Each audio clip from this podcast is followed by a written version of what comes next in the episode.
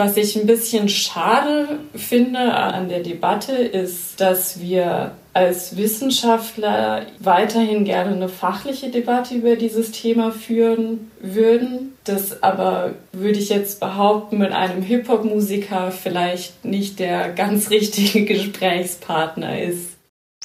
She likes Tech. She likes Tech.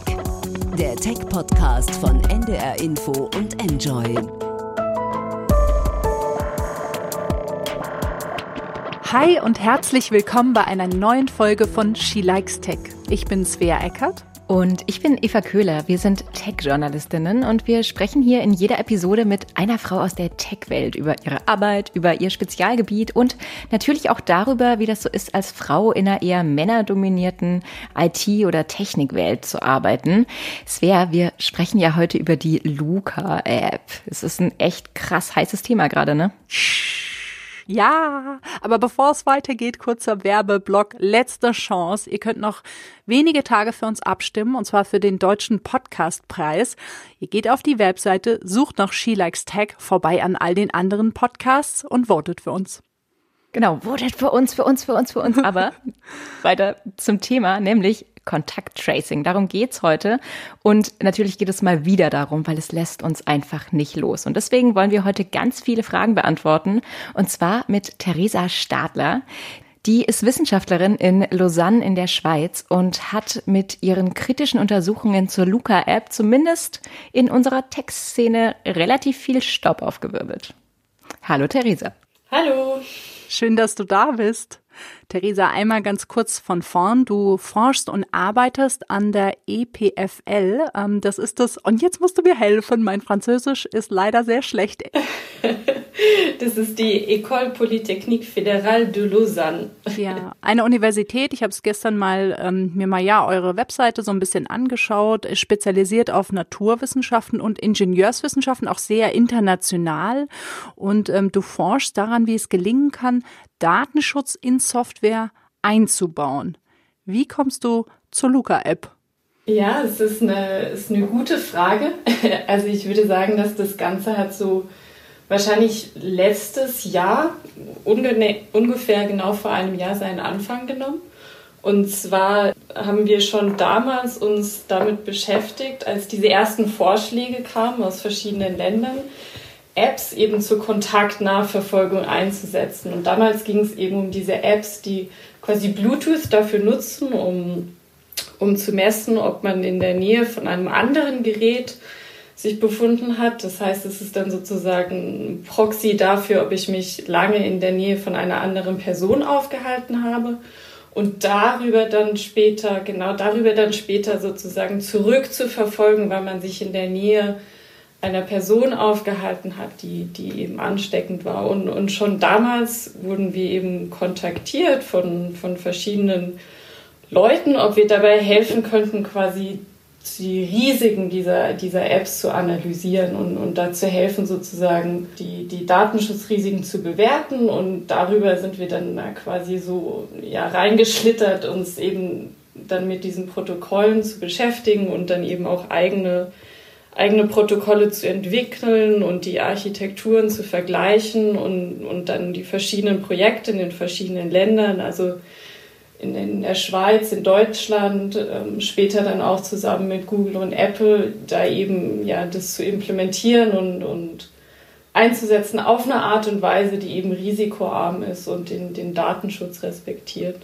Du bist schon so weit in der technischen Ebene gerade drin. Lass uns mal kurz ganz, ganz, ganz am Anfang nochmal bleiben, bei dem, was du am Anfang gesagt hast. Du hast mich ja gesagt, du, ihr habt euch vor allem mit diesem Protokoll beschäftigt und mit der Art und Weise, wie Bluetooth Entfernungen misst, um nachzuverfolgen, wie nah sich Menschen und wie lange Menschen sich, ne?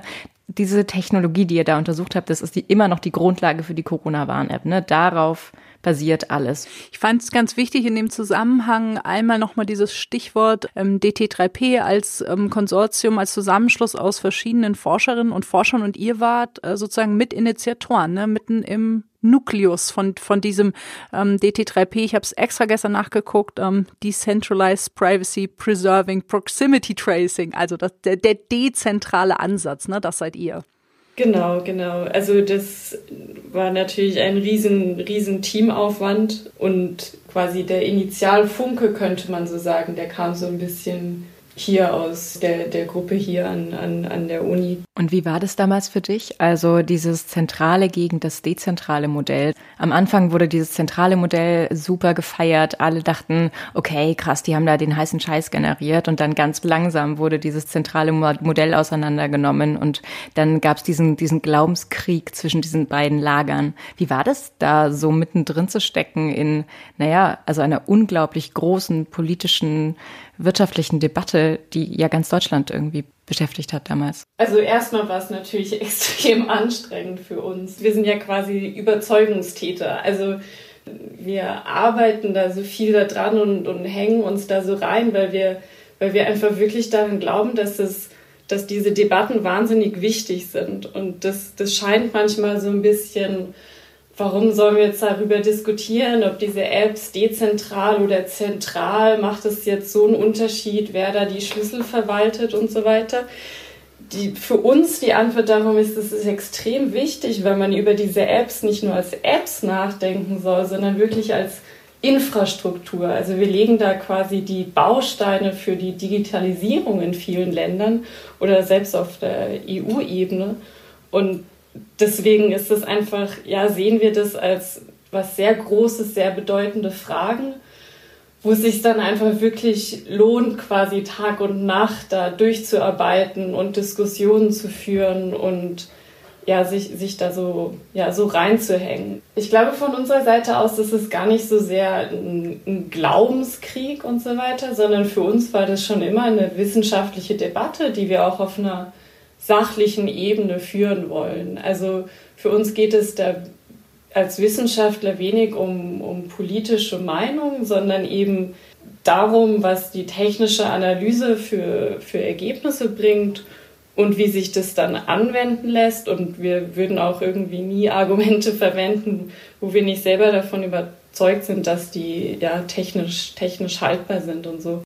Ihr habt ein Stück weit, also für mich zumindest ja damit, also mit eurem Protokoll und euren grundlegenden Ideen Geschichte geschrieben, weil am Ende ja auch Apple und Google das übernommen haben und daraufhin hat sich das ja alles in diese Richtung entwickelt, dass wir jetzt auch, dass wir jetzt auch diese, diesen dezentralen Ansatz haben und eben nicht nur jetzt wir Deutschen, sondern das ist ja ähm, länderübergreifend.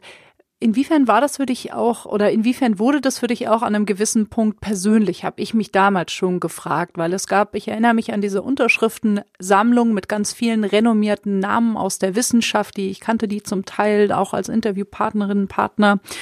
Ist das für dich auch ein Stück weit persönlich irgendwann geworden? Ich glaube, persönlich ist vielleicht das falsche Wort, aber es war, es war eine Riesenerleichterung, dann ja die Nachrichten für mich persönlich jetzt erst, dass Deutschland sich dann doch für den dezentralen Ansatz entschieden hat und dann später, dass Google und Apple sich dazu entschieden haben, dieses Protokoll ja größtenteils so zu übernehmen. Also großes Stück Erleichterung persönlich nicht so sehr, aber wie ich schon gesagt habe, also es ist schon was, wo einem ja quasi ein, ein Stein vom Herzen fällt, dass jetzt doch nochmal irgendwie für unsere Gesellschaft wir einen Schritt in die richtige Richtung getan haben. Jetzt müssen wir einmal ein kleines Geständnis abgeben, weil natürlich haben wir damals diese Unterschriftensammlung uns angeschaut, Svea und ich, und haben uns gedacht, wo ist die Frau, wo ist die Frau, die wir einladen können? Und wir sind bei deiner Doktormutter gelandet und haben dich dann da gar nicht äh, gefunden gefunden und haben aber auch gesehen, dass da eigentlich kaum Frauen drauf waren. Also das war sehr, sehr, sehr männerdominiert.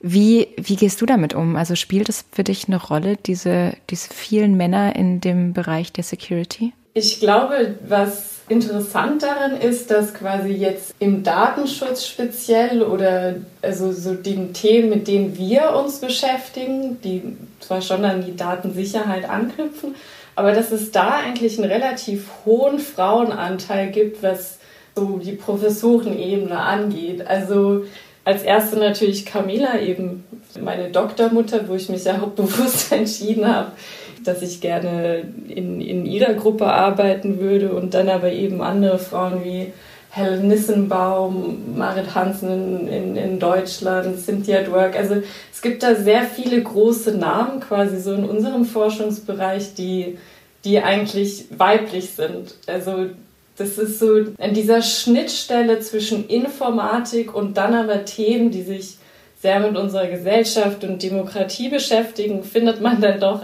glücklicherweise einige weibliche Namen. Ich fand es sehr interessant. Wir hatten hier bei Shilex Tech einmal die damalige Innovationschefin von Mozilla äh, zu Gast, ähm, Katharina Beuchert. Mhm. Und die hatte äh, eine Studie zitiert und gesagt, dass so ab so 30 Prozent Frauenanteil in den Unternehmen oder Wissenschaftsbetrieben ändert sich was. Ne? Also es kippt irgendwann und sagte, eine Quotenfrau bringt nichts.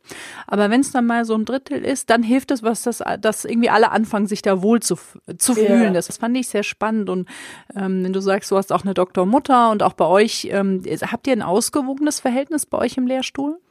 Ja, also bei uns in der Gruppe speziell ist es sehr ausgewogen und dann eben auch, ja, wenn ich jetzt so drüber nachdenke, unsere, unsere Kollaboration, äh, die Paper, die wir veröffentlichen und so weiter, es, es kommt dann bei uns sogar manchmal vor, wenn Camilla und ich ein, ein Paper zusammenschreiben, dass es dann nur Frauen auf der Autorenliste stehen. Und klar, das ist eher ungewöhnlich in der, in der Informatik, aber eben, ich glaube, so ein bisschen in dieser Nische, in der wir forschen, kommt es dann doch manchmal vor. Ja, und ganz wichtig, Stereotype aufzubrechen, nicht nur bei den, bei den Frauen und auch bei den Männern, was finde ich auch immer richtig schön. Also zu sehen, dass es eben dieses Stereotyp eigentlich gar nicht immer, immer so gibt. Jetzt wollen wir mit dir heute ja gern einmal in die Luca-App einsteigen, die ja hier gerade in Deutschland sehr viel diskutiert wird. Und wir wollen später auch nochmal auf das Update schauen, was die Corona-Warn-App jetzt bekommen soll oder, wenn ihr uns in 100 Jahren hört, dann schon bekommen hat ganz kurz und weil das jetzt gerade erst so war und vielleicht viele Hörerinnen und Hörer erinnern, Jan Böhmermann er feiert nachts eine Party im Osnabrücker Zoo mit 130 Leuten. Wie kann das sein? Eva, hast du es auch mitgekriegt auf Twitter? Äh, ja, aber tatsächlich nur am Rande. Ich war ja so ein bisschen abgetaucht in den letzten äh, Tagen, deswegen wirklich nur am Rande. Ja, ich hatte, ich habe es tatsächlich gesehen. Ich war ähm, noch unterwegs irgendwie. Jemand hatte ein Foto auf Twitter geteilt mit einem QR-Code vom Eingang von dem Zoo und das ist ja so auch das Prinzip äh, von der Luca Warn App. Man soll, also man ist am Eingang von einem Restaurant, Café. In dem Fall was jetzt der Zoo. Okay, wie sinnvoll das wieder ist, muss man dann wann anders fragen. Aber auf jeden Fall, ähm, der Zoo hatte diesen QR-Code äh, sich vor die Tür gestellt. Man sollte den ähm, mit seiner App fotografieren, um zu zeigen, hey, ich bin eingecheckt, ich bin jetzt im Zoo. Einer hatte das wieder so metamäßig fotografiert. Dann haben sich da Leute virtuell eingecheckt. Ja, äh, guter Gag. Aber eigentlich ja nicht wirklich schlimm, zumindest finde ich. Oder Theresa, wie siehst du das? Wie hast du das gesehen? Ist das auch bei dir angekommen? Ja, ja, das, ist, das haben wir natürlich ähm, auch beobachtet. Ich glaube, das Interessanteste an dieser ganzen Geschichte fand ich, dass es so ein, so ein bisschen zeigt, wie unausgereift manchmal das ganze System um diese Apps ist. Also das hört sich immer so cool an, okay, wir kriegen jetzt eine neue App und die wird alles so viel besser machen und den Gesundheitsämtern so sehr das Leben erleichtern, dass es immer ein guter Initialgedanke ist, aber dass es dann eben, ja, wenn es dann die eigentliche Implementierung gibt und die eigentliche Einbindung in die Realität, dann immer noch so voller Stolpersteine ist. Das war so das, das Learning, was ich da draus gezogen habe. Theresa, kannst du uns einmal aus deiner Perspektive zusammenfassen, was genau macht die Luca-App aus? Wie funktioniert sie? Das Prinzip baut sozusagen darauf auf, dass erstmal sich die Veranstaltungsorte, die, die da mitmachen wollen, sich registrieren und dann ja, gibt es da quasi eine Liste von Veranstaltungsorten. Und wenn ich dann einen dieser Veranstaltungsorte besuche, die, die bei dem Luca-System mitmachen, dann generiert mein Handy, also meine, meine App, einen QR-Code und in diesem QR-Code ist kodiert bestimmte, bestimmte Infos über, über mich als User. Der Veranstalter scannt dann diesen QR-Code. Das Ganze wird erst verschlüsselt mit einem Schlüssel, zu dem im Prinzip nur die Gesundheitsämter Zugang haben und dann nochmal mit einem Schlüssel zu dem nur der Veranstalter, also dieser spezifische Veranstalter Zugriff hat. Und das wird dann an einen zentralen Server gesendet und der speichert dann quasi einen verschlüsselten Eintrag von diesem Besuch in einer, in einer großen Datenbank. Und dann später können die Gesundheitsämter bestimmte Anfragen stellen. So, okay, dieser, dieser Nutzer hat mir jetzt gemeldet, dass er positiv getestet wurde. Hier sind quasi die User-IDs von diesem Nutzer senden das zum zentralen Server und der kann dann quasi zurückverfolgen, welche Einträge in meiner Datenbank stimmen überein mit Einträgen von, von diesem Nutzer. Das heißt, welche anderen Personen waren zur selben Zeit wie dieser Nutzer in einem bestimmten Veranstaltungsort und sorgen, nachdem die Datenbank eben gefiltert wurde, sendet der zentrale Server diese Einträge erst an die Veranstalter, damit die die entschlüsseln, dann weiter ans Gesundheitsamt und das Gesundheitsamt kann es dann alles entschlüsseln und kriegt somit eine Liste an Kontaktdaten von Leuten, die zur selben Zeit wie eine ansteckende Person einen Veranstaltungsort besucht haben. Aber was ja auch ein bisschen Wahrheit an dieser Luca-App und an diesem Hype ist, ist, dass überall im Zusammenhang ständig der Name Smudo auftaucht. Spielt das da aus deiner Perspektive eine Rolle, dass er da so groß ist, dass er da überall ist, dieser, ja, dieser Hip-Hop-König?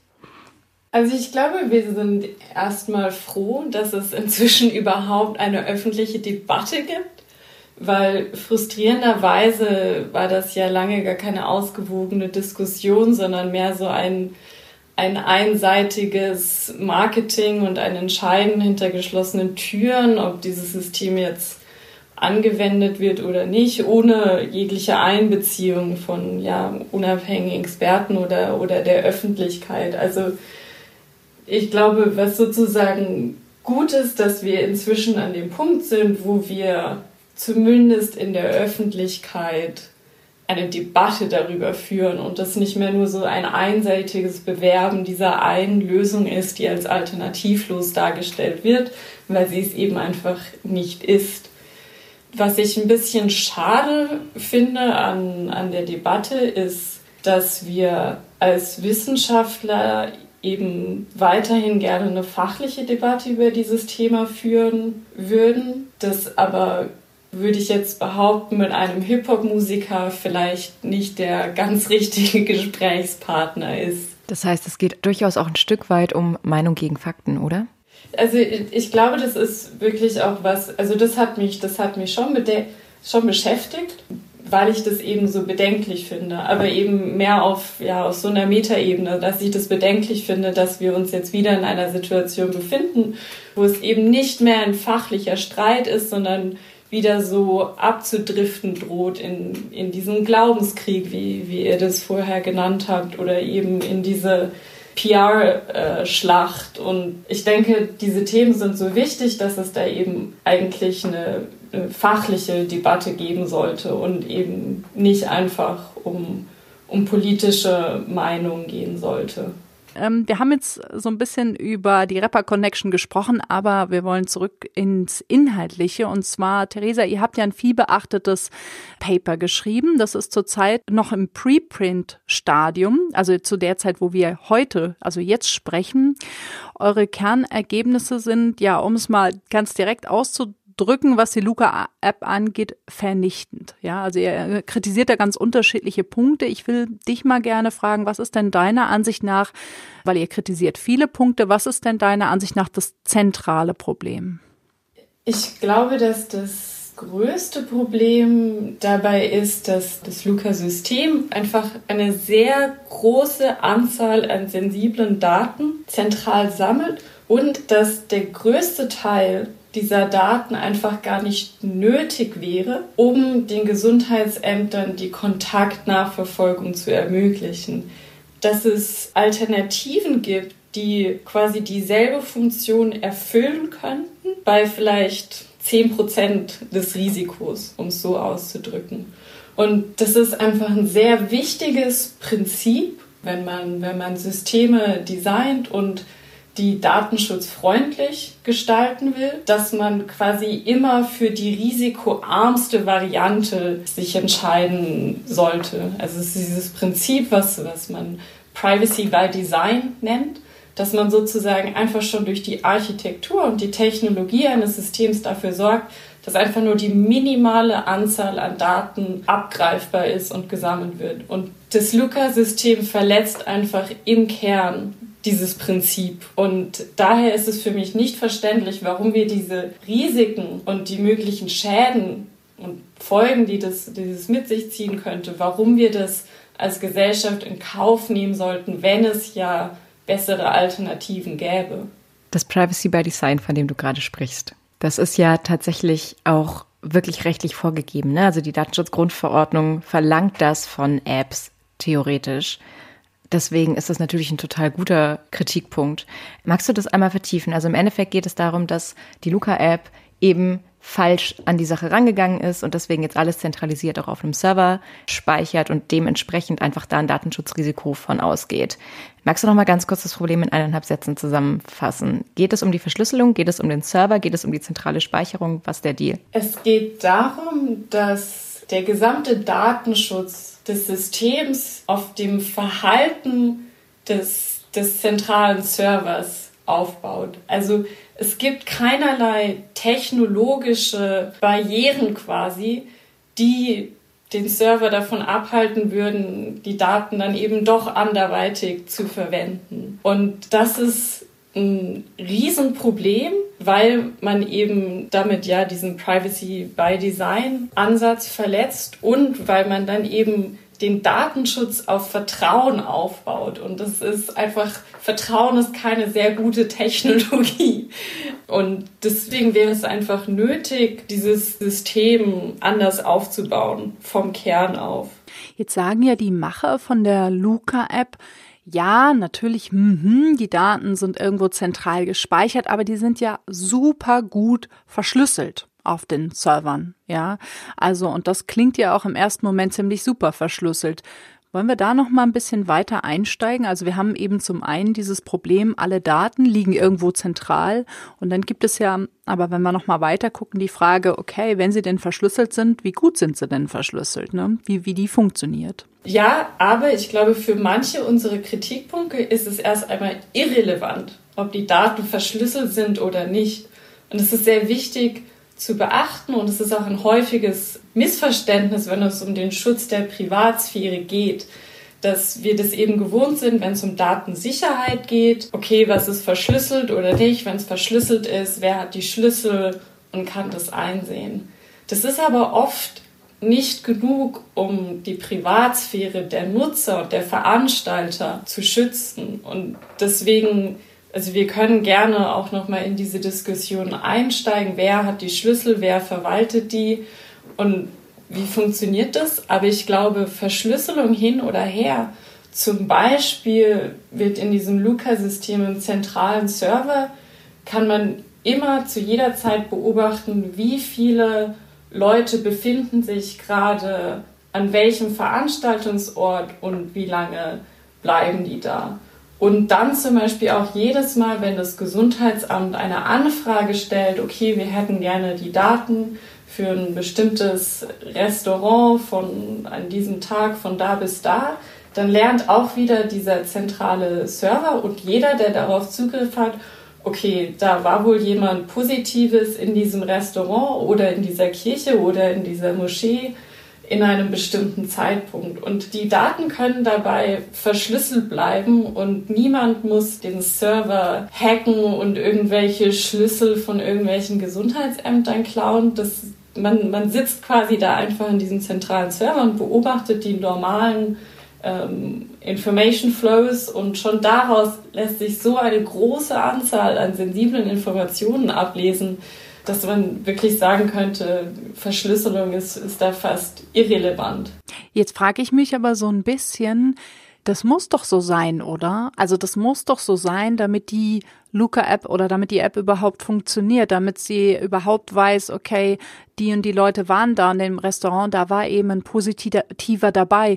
Oder, du hast es schon ein bisschen angesprochen, gibt es Alternativen, wo man sagen kann, ja, man muss es wissen, aber man muss es nicht alles zentral Genau, es gäbe, es gäbe eben Alternativen, wo dann wirklich nur die Gesundheitsämter lernen könnten, okay, wer war in Kontakt oder wer war potenziell in, in Kontakt und die Nutzer lernen würden, okay, da ist bei mir jetzt ein erhöhtes Risiko, vielleicht bleibe ich jetzt erstmal ein paar Tage zu Hause oder, oder mache einen Test, jetzt ja, wo auch die Tests viel einfacher zur Hand sind, ohne dass da eben ein privater Anbieter genau diese Daten, über die ich gerade gesprochen habe, lernen würde. Also es gibt da Alternativen und das ist eben nicht unbedingt nötig. Allerdings ist es ja jetzt auch so, dass dein Wunsch ja auch ein bisschen in Erfüllung geht schon. Ne? Also sie haben ja zugehört und es wird, soweit ich weiß, ja in den nächsten Tagen tatsächlich ein Update geben bei der Corona-Warn-App, bei dem man dann tatsächlich auch QR-Codes einchecken kann und einscannen kann und die werden dann meines Wissens dezentral auf dem Handy gespeichert und nur ausgetauscht bei einem Fall. Also ähnlich wie bei den Testergebnissen auch und wie bei allem anderen auch bei der Corona-Warn-App. Ist das dann das Gleiche? Ist das, was du willst und das, was ihr erwartet? Oder ist es komplett andere Kiste, was da kommt? Es ist nicht was komplett anderes. Der Unterschied an der Funktion, die die Corona-Warn-App jetzt bietet, ist, dass, dass sie quasi das erlaubt, dass andere Nutzer gewarnt werden direkt durch die App, ohne dass eben Daten zentral gespeichert werden.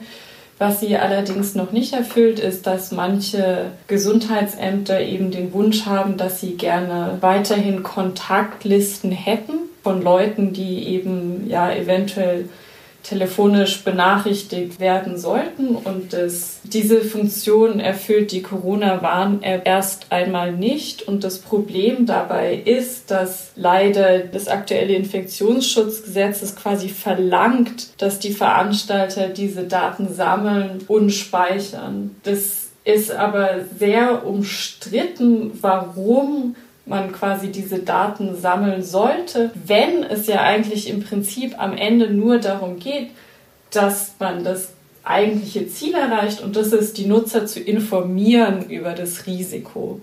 Also da gibt es viele Faktoren, die da reinspielen. Eben zum einen ja diese gesetzlichen Vorlagen, die Daten zu sammeln, was die Gesundheitsämter wollen, was die App eigentlich erfüllen sollte, wie das technisch umgesetzt wird und was die, die Datenschutzfolgen davon sind. Also es ist kein einfaches Thema und es wird, glaube ich, auch noch eine Weile eine Debatte bleiben. Was ich aber wirklich wichtig finde, ist sich bewusst zu machen, dass die Luca-App nicht alternativlos ist und dass man das Ganze mit sehr viel weniger Risiko umsetzen könnte ohne dass die Gesundheitsämter Abstriche machen müssten in den Daten, die sie, die sie gerne hätten, aber ohne dass man eben ja die Nutzer diesen Risiken aussetzt. Ich will noch mal eine Sache gerne noch mal von dir wissen. Und zwar ich rede ja auch viel so im privaten Umfeld und so werde ja auch oft dazu gefragt. Und viele Leute sagen mir auch so Sachen wie das ist doch egal, ähm, ob ich in dem Restaurant war oder ob ich da und da war. Ne? Also wenn ich mich einmal am Tag in irgendeinem Restaurant einchecke oder mal am Wochenende in einem Zoo oder sowas, ne, dann sind es doch Daten, ja, wenn es rauskommt, das ist ja, ich sag mal, ist nicht der Puff ja, also äh, wo ist das Problem? Und das, ich glaube, das wäre ganz gut nochmal, wenn wir, was so dein bigger picture ist dahinter. Ich fand, du hast es vorhin so ganz gut angedeutet, ne? Hast gesagt, wir müssen es als Infrastruktur begreifen. Genau, es geht hier eben nicht nur um eine weitere App, die ich eventuell auf meinem Smartphone installiere, sondern es geht eben darum, dass ja eine digitale Infrastruktur ist, die, an die die Gesundheitsämter jetzt angeboten werden und es ja sogar schon Pläne gibt, wie man dann eventuell auch in dieses System noch einbinden könnte, Testergebnisse oder vielleicht ob man geimpft wurde oder nicht und das dann auch noch mit Ticketdaten verbindet. Und da wird dann einfach immer weiter dieser Datenschatz angereichert mit sensiblen Informationen. Und ich glaube, der große Unterschied ist auch, dass entgegen gewisser Behauptungen wir jetzt auch jetzt schon sehen, wie zum Beispiel die Landesverordnung, also gerade aktuell die in Mecklenburg-Vorpommern, die Nutzung des Luca-Systems vorschreiben, und zwar nicht nur für Bars und Restaurants, sondern auch Moscheen und Synagogen, Kapellen, Sitzungen von kommunalen Gremien, Parteien, Verbänden, für private Zusammenkünfte, für den Besuch beim Physiotherapeuten und so weiter. Das heißt, vielleicht ist es jetzt nicht rechtlich verpflichtend, dass ich diese App installiere und nutze, aber de facto, wenn es heißt, wenn ich sie nicht nutze, kann es sein, dass ich zum Beispiel nicht an bestimmten Veranstaltungen teilnehmen darf. Da wird es dann wirklich sehr problematisch und ab dem Zeitpunkt kann man es eben auch nicht mehr vergleichen zu einer App, die man sich freiwillig installiert und die man freiwillig nutzt, weil die Wahl dann eben wird, entweder ich nutze die App oder ich werde vom öffentlichen Leben zu einem gewissen Teil ausgeschlossen. Also diese Kombination von der, den extrem sensiblen Informationen, die da gespeichert und abgegriffen werden können und eben diesem de facto Zwang, diese App zu nutzen, da muss man dann einfach noch mal ganz anders mit den Datenschutzrisiken umgehen. Du hast jetzt einen riesengroßen Bogen gespannt, ne, zwischen all der, der Freiheit, aber eben auch dieser Angst vorm Überwachungsstaat, diese Verpflichtung, aber eben vor allem eben auch diesen Moment, den wir bei der Corona-Warn-App am Anfang ja auch viel diskutiert haben. Ne? Es muss auf Freiwilligkeit basieren. Keiner darf etwas nur tun dürfen, weil er die Corona-Warn-App installiert hat und all diese Dinge. Und diese Diskussionen, die kippen da ja gerade. Jetzt habe ich aber wirklich noch eine super ketzerische Frage und ich bin so gespannt, was eure Antwort ist. Weil, also wenn ich mir so mein Telefon angucke, ne, also ich, ich achte tatsächlich schon größtenteils irgendwie einigermaßen drauf, was ich so an Apps installiere. Dennoch ist es so, dass da natürlich Facebook drauf ist, da ist Instagram drauf, da ist ähm, WhatsApp drauf und da ist ehrlicherweise auch natürlich die Luca-App drauf und ganz viele andere Sachen, die TikTok, die Sachen speichern und sammeln und äh, Logs über mich bauen, die ich gar nicht will und ich kann es aber teilweise gar nicht kontrollieren. Deswegen, also ich stelle mir jetzt vor, die Läden öffnen wieder, wir stehen vor einer Bar und auf dieser Bar in diesem Café steht drauf, hier dürft ihr nur rein, wenn ihr die Luca-App installiert. Was tut ihr? Ja, es könnte auch stehen äh, mit freiwilliger Installation oder so, finde ich. Also ich, ich finde, das Beispiel funktioniert auch, wenn da ein Schild ist, hey, du gehst in den Biergarten und da, ne, oder weiß ich nicht, in einen Café.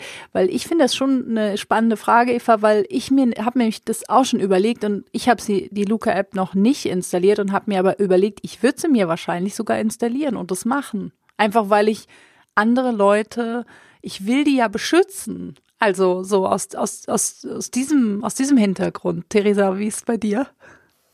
Also ich habe die Hoffnung noch nicht aufgegeben, dass die Luca-App eben nicht zum de facto Standard wird. Das mhm. heißt, ich hoffe, ich hoffe, dass ich quasi nicht vor diese Wahl gestellt würde. Ich persönlich, ich, also ich habe natürlich auch auf meinem Handy wahrscheinlich weniger Apps installiert, die meine, die meine Daten absaugen. Ich versuche da sehr konsequent zu sein. Ich glaube, ich persönlich würde wahrscheinlich weiterhin darauf bestehen, einen Papierzettel auszufüllen wegen meiner Bedenken. Und ich glaube, das Wichtige ist ja auch, wenn es mir darum geht, andere zu beschützen, kann ich das genauso erreichen, dass ich ganz ehrlich auch an das Gesundheitsamt weitergeben. Und daneben, um auch, um auch wieder auf das, was ich vorher schon gesagt habe, zurückzukommen. Diese App ist ja so ein kleiner Baustein darin, diese Pandemie zu bekämpfen, dass es, glaube ich, auch hundertmal wichtiger mir ist, dass ich meine Maske aufhabe, wenn ich mich in der Öffentlichkeit befinde, dass ich es vermeide, weiterhin in, in, ja, in große Versammlungen teilzunehmen und ähm, und dann doch auch bald hoffe, äh, dass wir alle geimpft werden und dann eben nicht mit den Folgen dieser, dieser Infrastrukturen zu kämpfen haben, die über, über einen Monat so zusammengestückelt wurden und, und jetzt plötzlich dann da bleiben sollen. Ja. Danke dir. Danke dir, Theresa, für diesen schönen Deep Dive. Bevor wir zu unserem Pick kommen, das ist ja immer so unsere Abschlusskategorie, noch eine letzte Frage Kannst du uns einen kleinen Vorausblick geben? Gibt es ein aktuelles Projekt? Was ist das nächste? Impfpass? also mit was beschäftigst du dich aktuell außer der Luca-App? Ja, also in, in der Tat, wir, wir beschäftigen uns auch aktiv damit, eben mit den verschiedenen Vorschlägen, die jetzt gemacht werden, quasi digitale Impfpässe einzuführen, auch eben auf EU-Ebene, EU-weit. Das hat natürlich auch große und sehr bedeutsame Konsequenzen für uns alle. Das heißt, damit beschäftigen wir uns und dann ja, hoffen wir, dass wir nebenher auch unsere, unsere anderen Forschungsfelder ein bisschen vorantreiben können, wie, den, wie zum Beispiel den Datenschutz im maschinellen Lernen und so weiter und so fort. Also wir, wir hoffen auch noch auf ein Forschungsleben nach der Pandemie. Das ist eine schöne Hoffnung. Lass uns zu unserer letzten Kategorie springen, zu unserer Lieblingskategorie. Wer hat es angekündigt? Hast du eine Serie, eine App, einen Podcast, einen Song vielleicht sogar oder ein Buch, das dich in deinem Alltag sehr, sehr glücklich macht, mit dem du ständig arbeitest und das aus deinem Alltag nicht wegzudenken ist, weil es so wahnsinnig nützlich ist? Ich glaube, das Erste, was mir einfällt, witzigerweise, ist so ein bisschen äh, Stick to the Classics. Ich, ich habe mein, mein Lebensprojekt, glaube ich, ist von ähm, Simone de Beauvoir, äh, das, das andere Geschlecht zu lesen. Wo ich immer, wenn ich mal wieder so zehn Minuten Zeit habe, ähm, einen Ausschnitt rauslese. Mhm. Ähm, ein, sozusagen der Grundstein des, des Feminismus. Oh ja, ähm, steht auch auf meiner Liste. Ich, kann ich, je, kann ich jedem empfehlen. Also auch dieses, dieses stückweise Lesen funktioniert ganz gut mit diesem Buch. Ähm, und ja, es ist immer wieder erstaunlich, wie viel davon aktuell ist, wie viel man davon irgendwie so mitnehmen kann. Ja, und die Mutter der Emanzipation trifft es ganz gut. Vielen, vielen Dank, Theresa. Schön, dass du da warst. Ja, sehr gerne. Ich danke euch. War echt nett. Ciao. Tschüss, bis bald. Mach's gut. Svea, wie war's? Ich fand's sehr spannend und sehr gut aufgeklärt über die Luca-App. Ha. Ja, ich finde es auch so super spannend, dass sie sagt, sie geht da rein wissenschaftlich rein und sich eigentlich gar nicht in diese Meinungsdiskussion verwickeln lassen möchte, sondern eigentlich nur sagt, okay, man kann eine Meinung haben, aber das, was wir haben, sind halt Fakten. So, wir haben halt wissenschaftlich belegte Details und über die können wir streiten und über die können wir diskutieren, aber mit Meinungen hat unsere Arbeit wenig zu tun. Das fand ich eine super klare Aussage, die ich echt, echt gut und super spannend fand. Ich finde, was ja der Knackpunkt ist, ist ja wirklich das Stichwort Infrastruktur. Und das Stichwort, was passiert eigentlich nach der Luca-App oder was passiert eigentlich nach der Pandemie und für was wird die App eigentlich noch benutzt? Weil wenn man mal so ein bisschen zurückdenkt, so Beispiele hat es ja in der Vergangenheit schon gegeben. Also ich erinnere mich halt noch wahnsinnig gut, als Facebook versprochen hat, dass die Daten von WhatsApp-Nutzern niemals mit Facebook irgendwie verschmolzen werden. Das war eine ja, Voraussetzung also, dafür, dass sie WhatsApp in Europa überhaupt übernehmen durften, ne? Ja. Was und welche Situationen haben wir heute? Ja, also deine Daten werden übernommen oder äh, du kannst halt WhatsApp nicht mehr benutzen.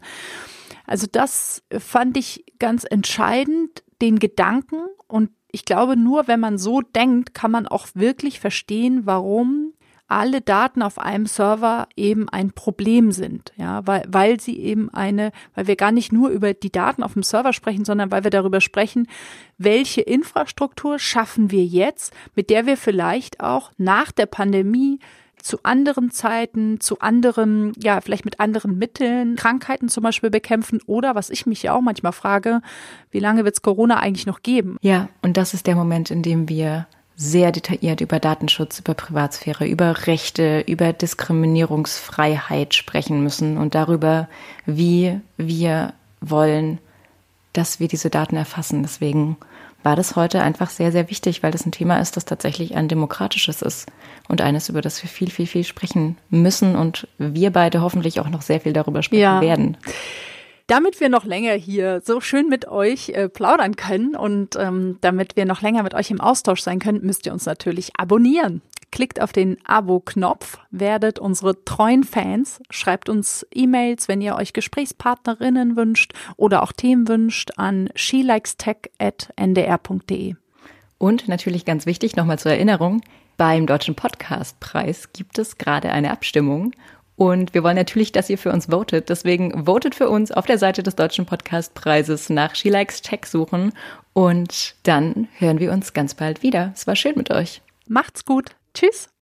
She Likes Tech. Der Tech-Podcast von NDR Info und Enjoy.